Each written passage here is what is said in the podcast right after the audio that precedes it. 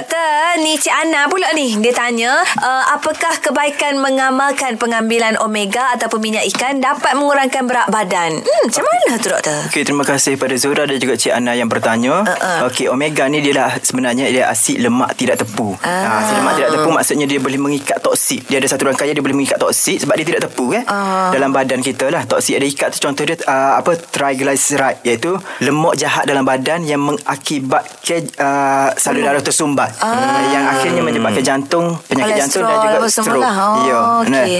Okey, selain daripada tu pengambilan omega pada Hmm. kadar yang ter, uh, uh, apa bersesuaian akan kurangkan risiko kanser dan juga risiko nyanyuk. Oh, boleh, Masya Allah. Oh. Bagus. Tapi kalau ambil berlebihan, Ah, kan dia akan pula. hasilkan Kau pula. Ah, kolesterol jahat yang satu lagi nama dia low density lipoprotein. sudah. Gila. Oh. Ah.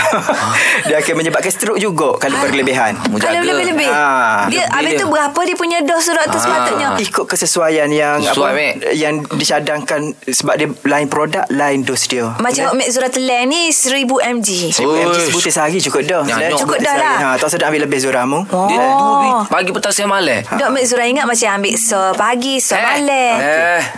Minum air banyak. Mek minum doktor Ah. 3 liter minum kita Lepas minum. tu soalan dia tadi Ha, uh, boleh menyebabkan mengurangkan berat badan ke dok? Ha-ha. Okey. Sebenarnya uh, ke- berlebihan omega Ha. akan menyebabkan gangguan pada kadar gula dalam darah Ya. dan menyebabkan nafsu makan meningkat dan akhirnya menyebabkan berat badan akan bertambah. Ha. Bertambah lah. Ha, Ah, kalau kita makan overdose dah. Makan saja. Ah, makan omega makan tu. saja. Nafsu makan saja.